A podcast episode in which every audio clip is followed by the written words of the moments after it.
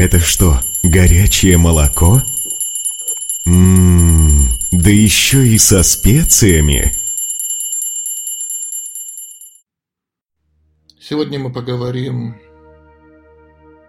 о дурных привычках, которые постепенно заполоняют наш мир – заполоняют до самых краев и приводят к серьезнейшим жизненным катаклизмам. С одной стороны, дурные привычки – это наша слабость.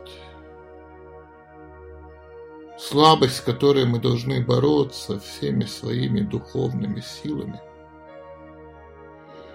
Бороться не на жизнь, а на смерть.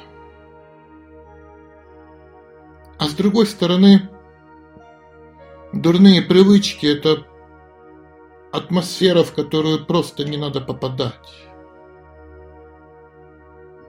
Так если не сидеть в кругу курильщиков, то со стороны курение выглядит очень странным и вредным убийством времени. Да и убийством собственного тела тоже. Со стороны все сразу же становится понятно. Взгляд со стороны очень полезен. Нужно уметь смотреть на этот мир со стороны. Но стоит немного посидеть внутри этого порочного круга, как реально самому начинает хотеться курить. Дурная привычка не просто дурная, она еще и заразная. Так в знаменитом городе азартных игр Лас-Вегасе стоят огромные игровые заведения, которые фактически являются гостиницами. И в них первый этаж полностью отведен под игровые залы.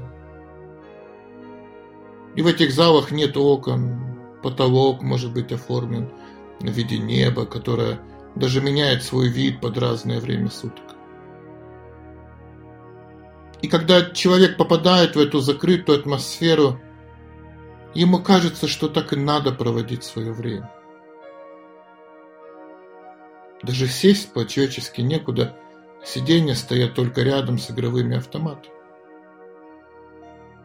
И проход к своей комнате в гостинице идет прямо через игровые столы. Как говорится, не будите зверя. Этот зверь дурной привычки – может спокойно сидеть в нашем сердце и постепенно терять свою силу,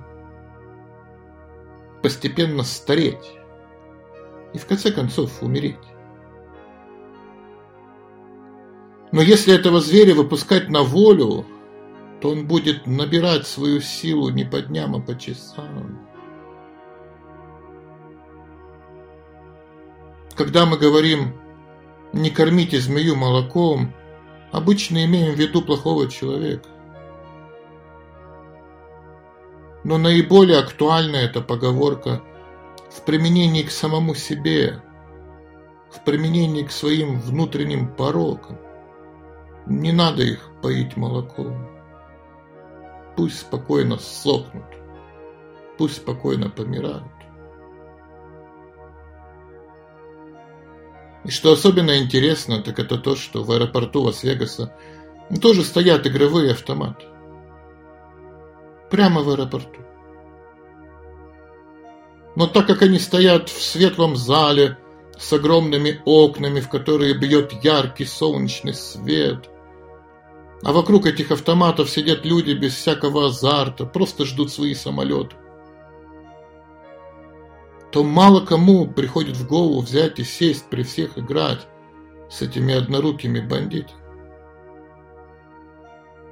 Вдруг всем становится очевидно, что это просто некрасиво.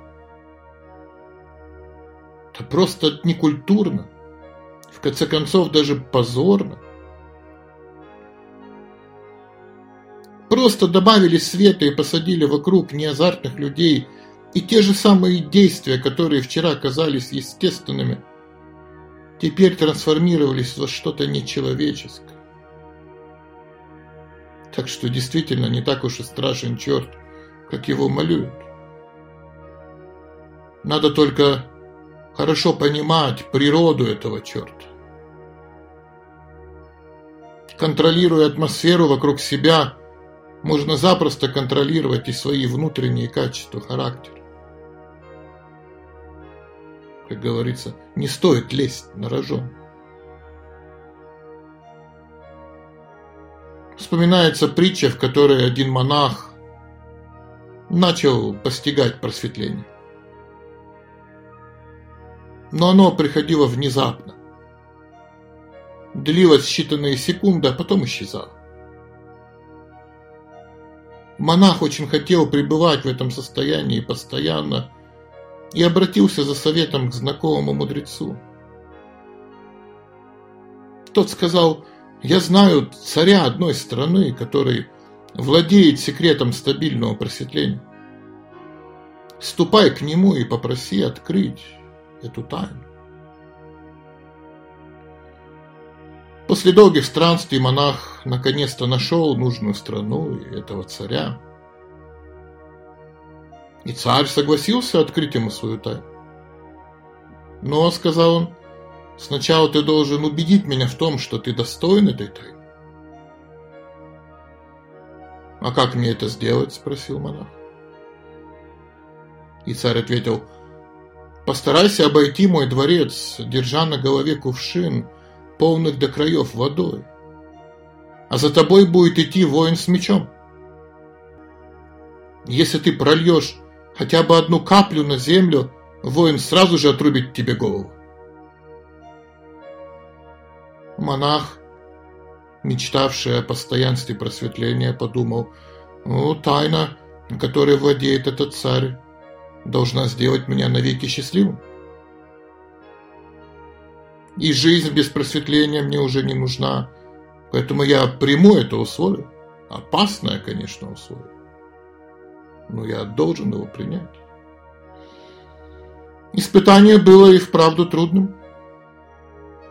Приходилось продвигаться вперед в полном внимании, максимальном внимании, делая маленькие-маленькие шаги, слыша за спиной дыхание воина с мечом малейшая оплошность могла стоить жизни. Но монах успешно справился с этим испытанием. А когда он поставил кувшин на землю, царь его спросил, «А ты заметил, что нес кувшин через мой гарем?» «Нет», — с удивлением ответил монах. «Я что, шел прямо через гарем? Я же монах, не может быть». «Вот тебе и мой секрет», — ответил царь. С полным вниманием нужно двигаться по этой жизни и двигаться, делая маленькие-маленькие шажки.